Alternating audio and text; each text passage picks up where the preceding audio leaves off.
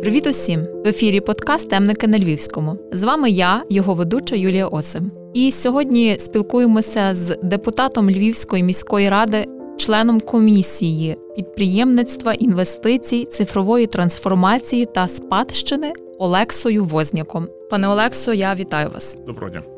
Отож, сьогодні хочу поговорити про напевно доволі актуальну тему, попри те, що вже фактично пройшов досить важкий рік в умовах війни. Все таки бізнес можливо навіть розвивається вже на сьогодні. Знаємо про різні програми підтримки бізнесу, і напевно про це будемо сьогодні трохи детальніше спілкуватися. Пане Олексо, розкажіть, будь ласка, яка ситуація на сьогодні з програмами допомоги, зокрема фінансової, для підприємців Львова? Як вони працюють, і які взагалі є програми такої підтримки? Дякую за запитання. Хочу сказати, що зараз підприємці мають просто фантастичні можливості для підтримки. І перш за все, ніби це не обмежується тільки можливостями, які надає Львівська міська рада. Це є можливості різних це грантова допомога різних міжнародних організацій, це є допомога від уряду України, це є допомога від обласної державної адміністрації, і в тому числі у Львові в Львівській міській раді також діє під програма підтримки підприємництва, е, яка е, надає таку підтримку. І е, ну, ця програма надіяли і раніше. Хоча в неї була трошки інша специфіка. Тобто, коли ми тільки стали депутатами у 2020 році, то ми зразу ж подивилися, ніби які можливості підприємців є, і ми побачили, що в той час всі можливості були сконцентровані на тому, що основними отримувачами коштів це були працівники міської ради, які мали би консультувати підприємців про те, якщо не будуть зробити. Та власне самі підприємці вони коштів як таких практично не отримували. Якщо я не помиляюся, то в проєкті бюджету на 21 рік на пряму підтримку підприємців було виділено чи 300 чи 500 тисяч гривень. Для порівняння минулого року така підтримка була пряма пряма допомога підприємцям вона складала мільйон гривень, а в 2022 році це вже 6,5 мільйонів. Тобто підтримка, яку отримують підприємці напряму від Львівської міської ради, вона постійно зростає. Власне, ніби це дуже добре. Тобто дуже важливо правила, за якими підприємці це отримують. Дуже важливо, щоб ця підтримка вона була загальнодоступна, щоб вона отримувалася за загально зрозумілими прозорими правилами, щоб там не появлялося так звані кумівство і корупція, коли підтримку отримують тільки ті, хто близькі до чиновників, або є таке вони слово кешбек, та ніби не не за кешбек. Тому, власне, основні наші зусилля були спрямовані на те, щоб з одного боку побудувати прозорі правила, по яких підприємці можуть отримувати цю цю підтримку. А з іншого боку, це є після того, як ці правила запрацювали. Цю розмір цієї підтримки треба збільшити для того, щоб якомога більше підприємців нею скористувалися. Ми цим шляхом ми почали рухатися у 2021 році. Були напрацьовані нові правила програми ваучерної підтримки для бізнесу. Коротко поясню, чому тут використовується слово ваучер, чому вона така важлива. Ця програма передбачає, що підприємець, якщо йому треба якусь допомогу, якийсь проект розвитку, наприклад, чи проект підвищення енергоефективності, він подає своє бачення, що я хочу зробити то, то, то в новий вид продукції, або вийти на нові ринки, або, наприклад, зменшити енергоспоживання в два рази. Комісія цей проект оцінює на конкурсній основі і далі говорить: так, цей проект ми профінансуємо. І далі після цього підприємець розуміє, що підтримка буде. Фактично він отримав ваучер для того, що якщо він це зробить, то далі він ці кошти щоб він отримає. Тобто кошти він отримає після закінчення проекту. Кошти не видаються авансом, тільки після того, коли підприємець його реалізував, і справді видно, що він його виконав. Інша дуже важлива умова це умова співфінансування. Міська рада вона дає допомогу на частину суми, а частину суми має шкодувати підприємець. Та і власне ніби це гарантує те, що підприємець що не є просто відмивання коштів, а підприємець також ризикує своїми коштами, так само їх вкладає, і тому таким чином контролює наскільки підрядник, який виконував роботи, ці роботи виконав якісно або неякісно. От і власне ці всі правила, про які я розказав, ми напрацювали минулого року. Напрацювала команда людей. Над цими правилами працював відомий в львівському середовищі бізнес-консультант. Це є Володимир Воробей. Він власне дизайнував схожу програму для Львівської обласної державної адміністрації, і ніби він допоміг нам збудувати аналогічну програму для Львівської міської ради. Власне, ніби ці всі правила ми заклали в 2021 році. Вони почали працювати. Та як я вже сказав, що в 2021 році оця сума ваучерної підтримки вона зросла там від 300 тисяч до приблизно до мільйона гривень. Та ми побачили, що ці правила працюють, воно запрацювало. Ми запланували на 2022 рік розмір збільшити ще здається, до 2,5 мільйонів. А тут почалась війна. Зрозуміло, що треба жити в нових умовах. На початку воєнного стану, звісно, що ці процеси зупинилися, але далі, влітку 22-го року, стало зрозуміло, що Львівщина перетворюється на тил, стає економічним. Я не вважаю, що це правильно говорити словом фронт. Фронт він є один. На фронті ми б'ємо русню, але Львівщина стає надійним економічним тилом для цього фронту. Ми побачили, що багато підприємців приїжджають до Львова. Ми побачили, що в місті Львові є втрати від атак російського агресора, і власне тому потрібно змінити правила. Тобто не не правила, правила ваучерів лишилися ті самі, а треба змінити цілі, тобто на що вони спрямовані, на що вони мають виправляти. власне про самі ваучери. Розкажіть, будь ласка, детальніше, які саме види є, і які, можливо, з них користуються більшою популярністю, вже яка тенденція на сьогодні спостерігається? Восени в 2022 році Львівська міська рада прийняла нові цілі, на що можуть використовувати ці ваучери. Тобто, якщо раніше це були цілі завоювати нові ринки або підвищити ефективність, то зараз ніби ці цілі вони є чітко визначені, і ці цілі вони абсолютно чітко таргетовані на умови воєнного стану, в якому ми зараз перебуваємо. Є такі основні цілі. Ну, по-перше, в нас є підприємства, які постраждали від атаки російського агресора. Та ми їх всіх ми всі бачили фото і відеофіксацію того, як ракета прилетіла на рясне і знищила там будівлю автосервісу. Ми знаємо, що там постраждали люди, нанесена шкода майну. Цей підприємець він приходив до нас. Ми знаємо, що він е, має намір відбудувати. Відновити роботу свого бізнесу з одного боку, з іншого боку, ви пам'ятаєте той час, коли дуже багато наших співвітчизників мусили втікати від військових дій. Ви пам'ятаєте, що робилося в місті на вокзалі, і власне дуже багато львів'ян, підприємців надали їм тимчасовий прихисток в готелях, в якихось е, великих залах. І власне ці ваучери вони дозволяють відшкодувати оплату за комунальні послуги. Ясно, що сама оренда вона не не відшкодовується, але електроенергія чи водопостачання, яке було е, оплачено для того, щоб там тому, що там проживали тимчасово приміщені особи, то цей ваучер також відшкодовує. Ми пам'ятаємо про те, як е, був нанесений удар по рясному, як постраждав як постраждав завод електрон, ми пам'ятаємо, як не було світла, практично було відсутнє електропостачання в багатьох районах Львова, в тому числі в мікрорайоні Рясне, і е, бізнес, який там знаходився, він фактично там не було постачання більше місяця. Там були підприємства, які в тому числі виконували оборонні замовлення, і які продовжували працювати на електрогенераторах. І власне, ніби на компенсацію тих втрат, які були пов'язані з цією атакою, також є передбачені кошти. Про яку суму відшкодування йдеться? Вона однакова для усіх підприємців, чи вона розраховується індивідуально, виходячи з тих потреб, які називають кожен з бізнесів. Отже, якщо ми говоримо про компенсаційні ваучери, то йдеться про те, що максимальний його розмір не може перевищити 300 тисяч гривень. Для прикладу, підприємці, які постраждали, вони заявили про втрати в мені на кілька мільйонів гривень. Тобто цей ваучер покриває тільки частину витрат, і фактично для того, щоб отримати цей ваучер, є кілька правил. Тобто, правило номер один це має бути підприємець, який зареєстрований в Львівській міській територіальній громаді, отже, сплачує податки до нашого бюджету. Правило номер два в нього має бути майно, яке було зруйноване або пошкоджене в нас внаслідок надзвичайної ситуації воєнного характеру. Або інший його варіант це є, якщо він розміщав в своїх приміщеннях внутрішньопереміщених осіб. Факт перебування цих осіб був підтверджений районною адміністрацією про те, що вони там проживали, то він може подати на відшкодування витрати на енергоносії та комунальні послуги за березень-квітень 22 року року, коли власне такі люди були розміщені. Але цей ваучер він насправді він не є найбільш масовий. Ми розуміємо, що Львів не є настільки не, не настільки постраждав від військових дій, як інші міста України. Більшою популярністю користуються так звані ваучери на релокацію. Це є ваучер на для тих підприємців, які в момент початку воєнних дій вони були зареєстровані не у Львівській громаді. Вони переїхали сюди. Вони перевезли свій бізнес, перевезли обладнання і розпочинаючи, розпочали свою роботу в місті Львові. Власне, це наші нові підприємці. Ми розуміємо, що якщо підприємець, що його витрати на релокацію вони достатньо значні, тобто йому треба було орендувати транспорт, йому треба було там обладнання демонтувати, тут його змонтувати, запустити. Але з іншого боку, якщо він вже тут залишився і буде працювати, то ми розуміємо, що буде сплачувати податки. Це є нові робочі місця. Це для нас дуже це наповнення нашого бюджету. Це дуже добре, що одне із наших завдань, ну які ще не оформлені вигляді стратегії, але це є забезпечити комфортні умови для підприємців для того, щоб вони реликували свій. Тобто, якщо вони не мають можливості продовжити роботу там, де вони раніше знаходилися, ну в тому числі тому, що території ще знаходяться під російською окупацією, або вони вже звільнені, але поки що там немає можливості вести бізнес, то власне ми хочемо, щоб ці е, підприємці вони вибрали саме Львів, саме Львівську громаду, а не шукали Івано-Франківську, Чернівецьку. Є така конкуренція, і це дуже добре, що така конкуренція є. Та тобто це означає, що ми створюємо для них комфортні умови. Тобто є релокаційні ваучери, які видаються тим, хто релокував свій свій бізнес до Львова. І розмір такого ваучера це є не більше ніж 100 тисяч гривень. І е, власне їх отримують можуть отримати підприємці, які раніше були зареєстровані не у Львові, але перенесли свій бізнес до Львова і почали працювати у Львові. Скільки підприємств на сьогодні скористалися ваучерною підтримкою? В 2022 році е, це є 80 підприємців і підприємств на загальну суму 6,5 мільйонів гривень. Якщо говорити про 2023 е, рік, то тільки в січні було ще близько 70 чи 80 підприємств, які була виділена допомога в розмірі, здається, близько 3 мільйонів гривень.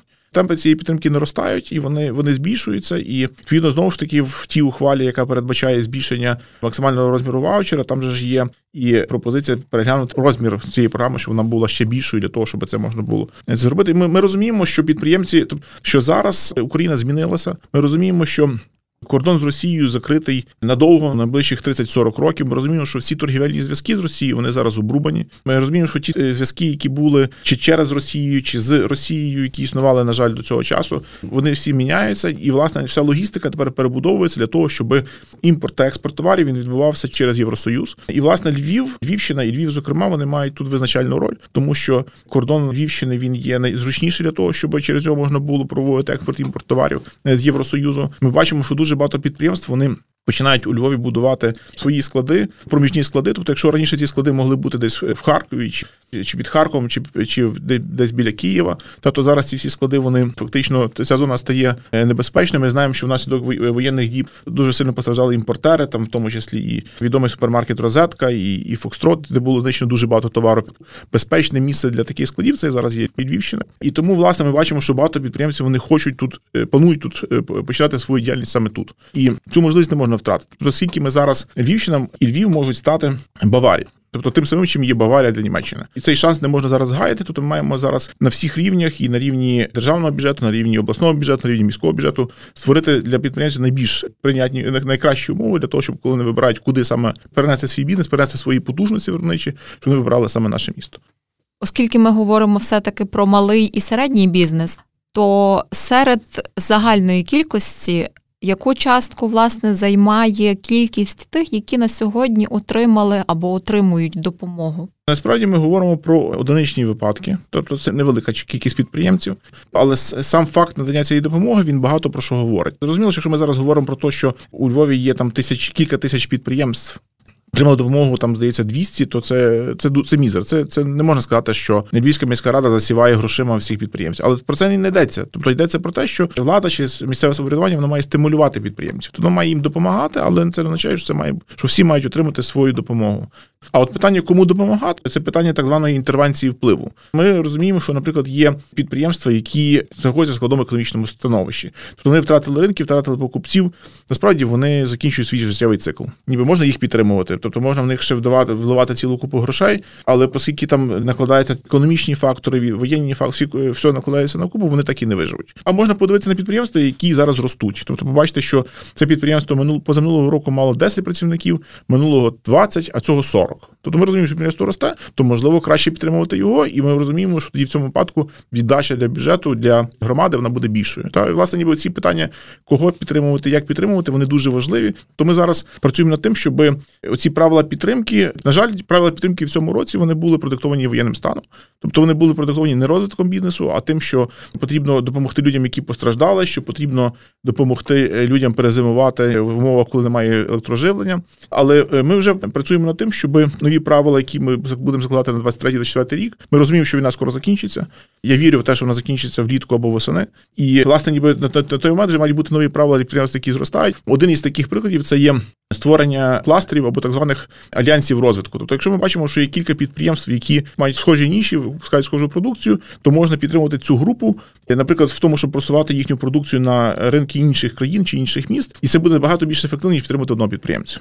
Прикладом такої співпраці це є, наприклад, так званий fashion-кластер у Львові, ніби чи кластер легкої промисловості, і інші кластери, коли ми витрати, які витрачаються на просування продукції, вони впливають на весь сектор, та ніби і підтримують насправді не одного, а багатьох підприємців. Тому оці нові правила, як їх збудувати, скажімо так, по економіці, то це над ним ми ще працюємо.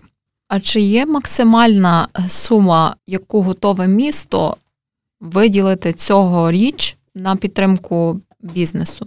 На сприяння розвитку малого та середнього підприємства на цей рік заплановано близько 15 мільйонів гривень. І власне на так звані ваучери на енергозабезпечення спрямовано десь е, близько близько 9 мільйонів гривень. На релокацію заплановано 2 мільйони гривень, на інвестиційні ваучери 2 мільйони гривень, і на компенсаційні ваучери ще 1 мільйон гривень. Так, крім того, ще передбачені інші види підтримки бізнесу, наприклад, там організація та проведення форумів або підтримка конкурсів підприємських ініціатив, але немає такого великого впливу на цю суму. Пане Олексо, давайте перейдемо ще до одного виду підтримки ваучерної це відшкодування за придбані генератори.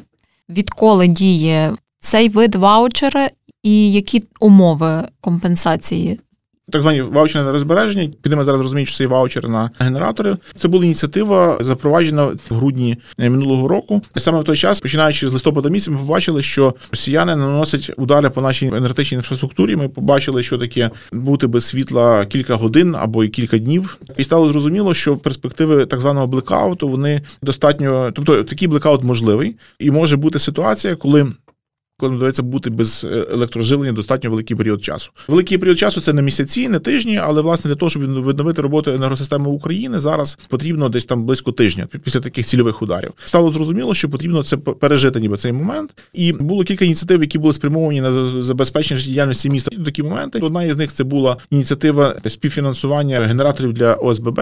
Тобто, якщо є створене ОСББ, якщо ми придбали для себе генератор, то відповідно частина цієї вартості була компенсована містом. Але ми добре знаємо, що таке ОСББ. Ми знаємо, що таке будинкові чати. Ми знаємо, як вони там які дискусії результаті навколо простих питань, і зрозуміло, ніби що навіть якщо купити генератор і зібрати на нього гроші, потім появиться запитання, а як його заправляти, як збирати гроші на паливо для нього, хто його має запускати, і як зробити, щоб його не вкрали. Та є ціла купа таких нюансів, і тому ця ініціатива для ОСББ вона була не дуже популярна. І власне тому появилася ініціатива, щоб запропонувати це для підприємців, тих підприємців, які намірені працювати. І власне, ніби тоді ці всі проблеми, де взяти паливо, хто буде з ним пильнувати, щоб його не вкрали, хто буде його обслуговувати. Вони всі долягають до підприємців. І ця ініціатива передбачає, що є певні види сфери діяльності, тобто це не є всі підприємці, але певні сфери діяльності, до яких відноситься е, ресторанне господарство, це є магазини, які е, здійснюють розмірну торгівлю продуктами харчування, але крім алкоголю чи нових виробів.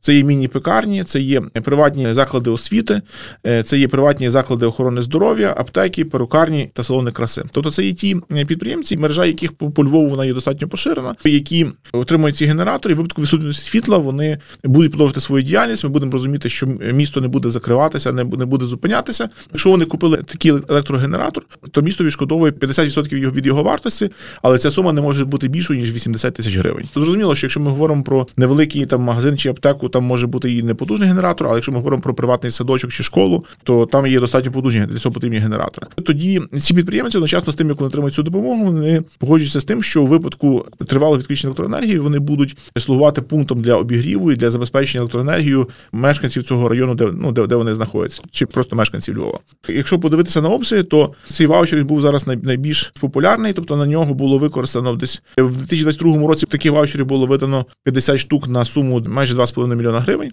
Е, дуже багато цих генераторів, які ви бачите на вулицях, вони дуже часто власне придбані за, за рахунок цієї програми. Ми запланували, щоб підприємство, яке отримало таку допомогу, було якесь візуальне маркування про те, що це підприємство отримало допомогу, і цей генератор тут він співфінансований громадою Львова. Але ще поки що, на жаль, нам це не вдалося зробити. Але це дуже важливо, тому що після того, як це зробити, коли людина буде йти по вулиці, вона буде бачити, наскільки багато цієї підтримки було виділено і роздано. Мені здається, що в сучасній історії Львова це було такий перший такий момент, коли настільки багато ваучерів, настільки багато підприємців скористалося цією допомогою. Я є членом комісії, яка розглядає заяви від цих підприємців, і власне підтверджує те, що всі документи оформлені вірно, що що все гаразд. То ця комісія вона в грудні і в січні збиралася там десятки разів. Було дуже дуже багато цих звернень, дуже багато цих заяв. Найбільш таке популярне явище. Ви кажете, багато компенсовано. Про яку кількість йдеться? Якщо говорити про станом на сьогодні, допомогу було виділено десь близько 200 підприємців розрахування 23-го року. В загальному контексті чи достатньою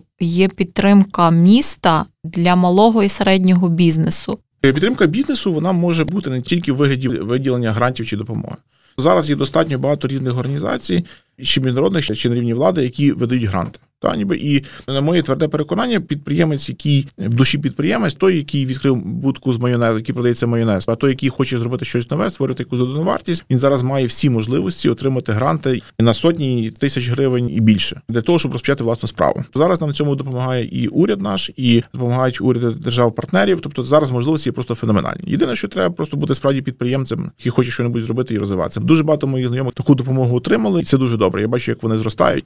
В Львівській міській раді є створений спеціальний підрозділ, який називається центр підтримки підприємництва, в якому власне ніби надається допомога підприємцям. Вони отримують консультації, але консультації, як вести бізнес, мали би надавати ті, хто бізнес вже як мінімум раніше вів. Якщо є підприємець з десятиліттям стажем, то він вже може проконсультувати. Та ніби якщо ми говоримо про те, що консультують люди, які ніколи не були підприємцями, то на мою думку це не зовсім вірно. Було би добре до роботи цього центру підтримки підприємництва залучати експертів, які вже мають досвід, щоб такі консультації надавали власне там не працівники Львівської міської ради, а власне це були експерти, які вже багато часу в цьому всьому провели. І тоді це організація чи мережа організації підтримки бізнесу, їх є багато, тобто їх є десятки в Львові на Львівщині. Там є експерти, які знає вся Україна е, відомі в світі. І власне цих експертів можна було би залучати до того, щоб ці консультації вони були більш цільові і більш фахові. Я просто наведу приклад. Тобто є одна організація підтримки бізнесу, вона надає таку послугу, яка називається швидка допомога. Та тобто, якщо підприємець зіткнувся з чимось, він не розуміє, якась нестандартна ситуація, він може до них прийти, ніби і отримати там швидку допомогу, роз'яснення на кілька годин, ніби що ну як йому вийти з цієї кризової ситуації. Можна було би проводити таку послугу запровадити на рівні міста, але поки що це тільки плани, тому що воєнний стан відносить свої корективи. Ми планували це зробити в 22-му році, але на жаль, руки не дійшли. Але я сподіваюся, що найближчим часом ми це зможемо зробити. Ви згадали, що хотілося б, аби Львів і Львівщина уподібнилися Баварії німецькій. На якому етапі ми сьогодні перебуваємо? Тобто лише на початку шляху чи десь вже посередині? Яка ситуація? В основі економічного розвитку знаходяться інвестиції. На жаль, те, що ми зараз бачимо, це те, що інвестиції в Україну вони е, зараз, тобто, внаслідок економічної кризи, в якій ми зараз знаходимося, просто для прикладу наведу. Ми знаємо, що інфляція минулого року склала майже 30%, Цього року вона складає ще 30%, Це разом 60%. Та в той час, як заробітна плата практично не змінилася. Ми розуміємо, що ми всі стаємо біднішими. На жаль, фінансові ресурси мешканців Львова, а також і підприємці, вони вичерпуються. Е, це потрібно враховувати, і тому е, власне залучені за кордон закордонних інвестицій, воно може внести в гроші в нашу економіку і її запустити. Але з іншого боку, підприємці, ті, які готові інвестувати в Україну, вони зараз знаходяться в такій дилемі. Тобто, з одного боку, вони розуміють, що як тільки війна закінчиться, то тут почнеться бурхливий економічний ріст. І ті інвестиції, які вони зараз роблять, вони подвояться або потрояться одразу після закінчення війни. Але вона ще не закінчилася. Ми не знаємо, чи вона закінчиться. Тобто, ми, українці, знаємо, що ми переможемо. Переможемо дуже швидко. А е, іноземці вони не знають, що цьому не настільки впевнені. І тому, якщо ми раптом ми не переможемо, то їхні інвестиції будуть заморожені на роки. От вони всі зараз знаходяться на такому роздоріжжі, або зараз інвестувати по дуже низькій ціні і заробити в 2-3 рази більше дуже швидко, або не інвестувати, але зато ніби не буде ризику, що ці інвестиції будуть заморожені. На жаль, зараз черги інвесторів в Україні не спостерігається. Тому зараз інвестиції вони такі в замороженому стані. Ми зараз у Львівській раді розпочали роботу над створенням муніципального парку Сигнівка. Одна із концепцій його розвитку передбачає, що це буде щось схоже на інкубатор для для малого та середнього бізнесу. Якщо говорити про індустріальні парки, то в Україні традиційно вони продаються по технології так званий Greenfield. Greenfield – це зелене поле. Тобто зелене поле означає, що міська влада чи влада громади виділила е, фрагмент поля і далі привозить до інвестора, каже: Дивись, от ми тобі цю землю продамо, а далі ти собі тут будуєш свої цехи, склади, дороги, ну і так далі. Та і власне, ніби що з одного боку це добре, тому що влада не робить ніяких інвестицій, витрачає коштів громади, з іншого боку, підприємці, інвестори, які туди приїхали, вони не розуміють, скільки їм треба часу для того, щоб це з цього зеленого поля стали корпуси і склади. А власне, одна із концепцій, яку ми зараз розробляємо спільно з Київською школою економіки для індустріального парку Сигнівка міського, це є концепція, коли туди зайде приватна управляюча компанія, і ця управляюча компанія вона за власні кошти збудує, власне, інвестує в розвиток цієї території, і власне малий середній бізнес зможе туди заїхати вже в лічені тижні розпочати своє виробництво. Це є також один з способів підтримки малого середнього бізнесу. Це те, що ми хочемо запропонувати в Україні. Немає жодного індустріального парку, який таке пропонував. Всі пропонують поле, яке колись буде квітучим садом, може буде, може не буде. Тому інвесторів не видно зараз. Аналізуючи ситуацію, яка є Зокрема, в контексті підтримки бізнесу в умовах війни Львів унікальний в цьому, якщо порівнювати з іншими регіонами і з іншими обласними центрами. Скажу коротко, Львів попереду. Взагалі, якщо говорити про Львів, то зараз я представник місцевого самоврядування, як депутат Львівської міської ради, але насправді є також програми, які фінансуються із обласного бюджету, ніби які також допомагають при релокації або допомагають розвитком для бізнесу. І власне, ніби ця комбінація факторів вона приводить до того, що підприємці, які діють у Львові, вони можуть скористатися і допомогою від Львівської міської ради, і допомогою від Львівської обласної ради, і допомогою від уряду України, допомогою діє бізнес. Це сумарна підтримка, яка робить те, що зараз дуже багато людей вони вони або вже перебазували свої підприємства до Львова, або прийняли рішення і цим займаються. Тому Львів зараз попереду. Попри всі плюси, все таки є напевно і недоліки, крім війни, воєнного стану, які ще недоліки є. Напевно, треба починати із розмови про населення України і про демографію. Вже є певна офіційна статистика, яка зараз говорить про те, що в Україні від 6 до 7 мільйонів наших мешканців вони виїхали за межі України в країни Європи чи Північної Америки. Це дуже велика кількість. І що цікаво, що більшість тих людей вони вже виїжджали не перший раз. Ну тобто, це ніби люди, які вже були за кордоном кілька разів. Швидше всього, це ті люди, які вже давно розглядали можливість релокації в інші країни, просто цим скористалися. З іншого боку, в Україні зараз є близько 6 мільйонів внутрішньопереміщених осіб. Це ті, які виїхали з окупованих або ті, які зараз непридатні для життя. Так виглядає, що ніби 6 мільйонів виїхало за межі України, 6 мільйонів приїхали на їхнє місце, і ми розуміємо, що міста і села на західній Україні вони стали другим домом для людей, які тут ніколи не жили на Галичині. Питання, яким чином ми будемо далі розвиватися, ми можемо стати на традиційній позиції, так казати, що тут у нас на Галичині все було так, як було раніше, і ми тут наші правила, і жити треба так, по наших правилах. Це є одна історія. Інша історія це те, що внаслідок того, що до нас приїхали люди з інших місць, і ми їх радо прийняли. Ми почали створювати нове суспільство. У мене є дуже багато знайомих із інших регіонів з Харкова, з, з Києва, з Чернігова, з Дніпра. Ці люди вони інші. У них є нові свіжі ідеї, які в нас тут ніколи не було. І власне цей симбіоз суспільства нашого чи традицій наших і традицій тих інших регіонів. Він він може, якщо він відбудеться, то він може дуже сильно нам допомогти в подальшому розвитку. Сподіваюся, що ми зможемо цю можливість, тобто те, що до нас приїхали нові люди, це не небезпека, це можливість. Якщо ми цю можливість зможемо використати, то я думаю, що це якраз і буде сприяти тому нашому злету як економічному центру України. Пане Олексо, дякую вам за розмову. Дякую вам. Нагадаю, сьогодні спілкувалися з депутатом Львівської міської ради, членом комісії підприємництва, інвестицій, цифрової трансформації та спадщини Львівської міської ради Олексою Возніком. Почуємося з вами у наступному ефірі.